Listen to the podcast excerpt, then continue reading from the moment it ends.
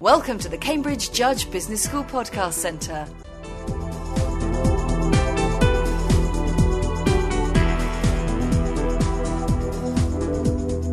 Richard Barker, a former director of the Cambridge Judge Business School MBA programme, has triggered a lively web discussion centred on business schools and professionalism, with his assertion in the Harvard Business Review that management is not a profession. Dr. Barker says he's not really surprised at the reaction because there's what he calls an easy assumption that management is a profession and that business schools are therefore professional schools. However, when the issue is raised, it prompts people to question what they've taken for granted but have never articulated the opposite. The web correspondence is extensive, quoting Einstein and even dropping in the name of Tiger Woods, but Dr. Barker is unmoved Management is not a profession and can never be one. Profession requires a definable body of knowledge that you can train somebody in and then certify them at the end of their training. Uh, management is not like that. It also requires there to be a, a professional body uh, with monopoly control over the membership. So you have to join the professional body to be enabled to practice. And the professional body has a code of conduct and ethics and so on and can exclude you from practice. Management is not like that. There, there is no equivalent professional body. And there can never be one because the nature of management is that it's not a narrowly defined body of knowledge. So, what drew you into this path, this chain of thought in the first place? You've run the MBA course here. It was in part that experience. It was also in part because business schools have increasingly in, in recent years been been talking up professionalism, in part as a response to the credit crisis and, and criticism of business schools at that time. The the idea is that business schools have an obligation to society to be more like law schools and medical schools and other professional schools, and they should they should think, act, and, and behave accordingly. So, a professional, if you think about a medical school, you come in to the school with no previous experience. You are taught an established body of knowledge, uh, at the end of which you are uh, you're certified, you're, you're tested, um, and if you pass your exams, then you are authorized to practice in some sense. There's a bit more to it than that, but that's the essence of it: is you learn a set of skills and you're certified in those skills, and off you go and you become a medic. A business school is not like that. You come in with experience for one thing, uh, and what you do is you extend your experience, you share your experience, and you conceptualize your experience whilst you're in the school, and then you go out and you carry on learning. And there isn't a definable body of knowledge that constitutes the skills of management and neither is there a professional body which can exclude you from management, and neither should neither should there be. So, what you really appear to be saying is that there can never be a management profession. In principle, that can't. You know, you could imagine uh, society reasonably being being outraged if someone conducted surgery and they hadn't been qualified as a as a surgeon. Um, you couldn't imagine someone being outraged at someone running a business who hadn't got an MBA. That's just not the way it works. You talk in your paper about an asymmetry of knowledge. Now, what exactly do you mean by that?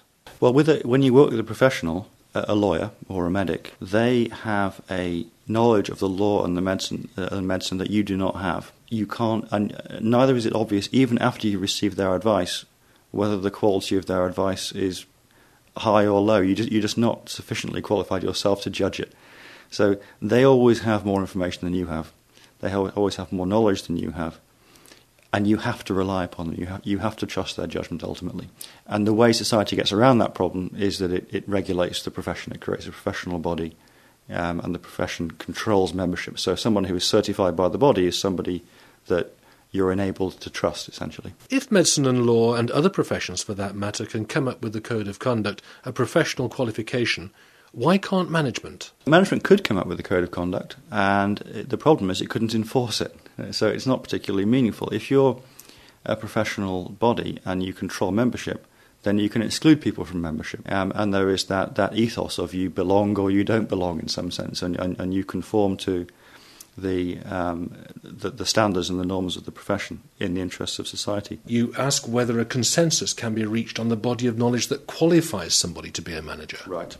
So there's a subtle difference between consensus on what goes into an MBA program. So we'll teach a bit of finance, a bit of marketing, a bit of strategy, and so on.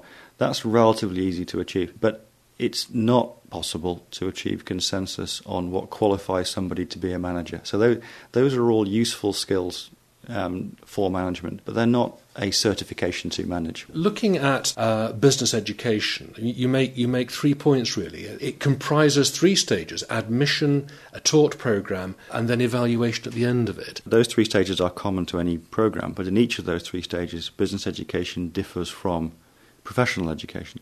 So, in admissions, if you're a professional body, you're looking for the, the brightest individuals who will acquire the, the, the, skills of the profession most effectively and, and, and so on. It's relatively straightforward. With a business school, you're also looking for the best group of people. So you're looking for a combination of experiences, skills, outlooks, and so on that will make up an engaging class because in a business school environment, you learn from other people in the program. Um, you're learning about yourself, you're learning about others, you're sharing your experiences, you're conceptualizing your experiences. Just taking the point that you make there, you talk about the uh, the program itself. Uh, I know that you've got um, research carried out on 600 MBA alumni of, of Cambridge University, yeah. and it's rated in different ways. The alumni valued the learning environment above the uh, curriculum itself. They ranked learning that took place outside the business school classroom and more broadly in the university as most useful. Then came uh, company based consulting projects, which are not part of that taught curriculum. I mean, that, that taught you a lot, I think, didn't it? It's easy to equate teaching with learning. Uh, that something is taught and it's learned. But learning is altogether broader than teaching. If you think about most of the things you've learned in your life, you weren't formally taught them. And what business schools are particularly good at is providing a learning environment, is providing an environment in which people absorb a lot more information, knowledge, experience than they could get from a textbook. Cynically, I could say that you're, you're questioning the whole ethos or even future of business schools.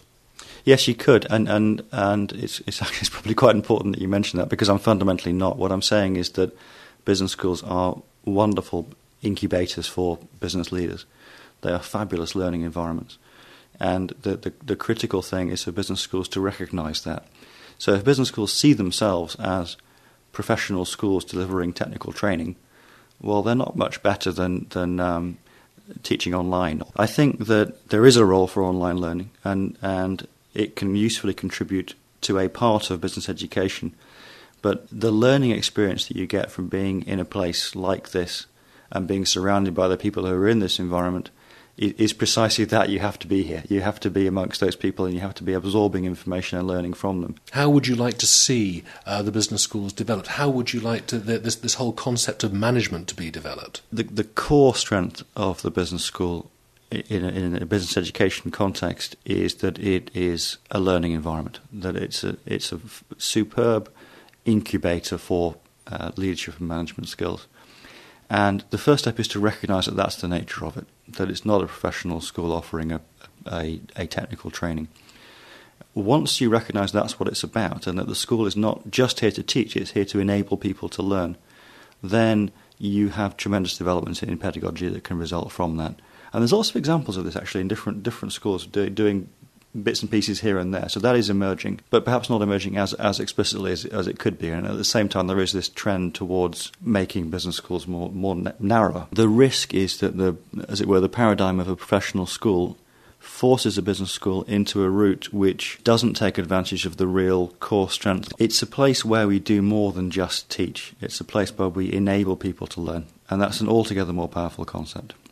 Taking part in this podcast has been Dr. Richard Barker of the Cambridge Judge Business School, University Senior Lecturer in Accounting, and Fellow of Wolfson College.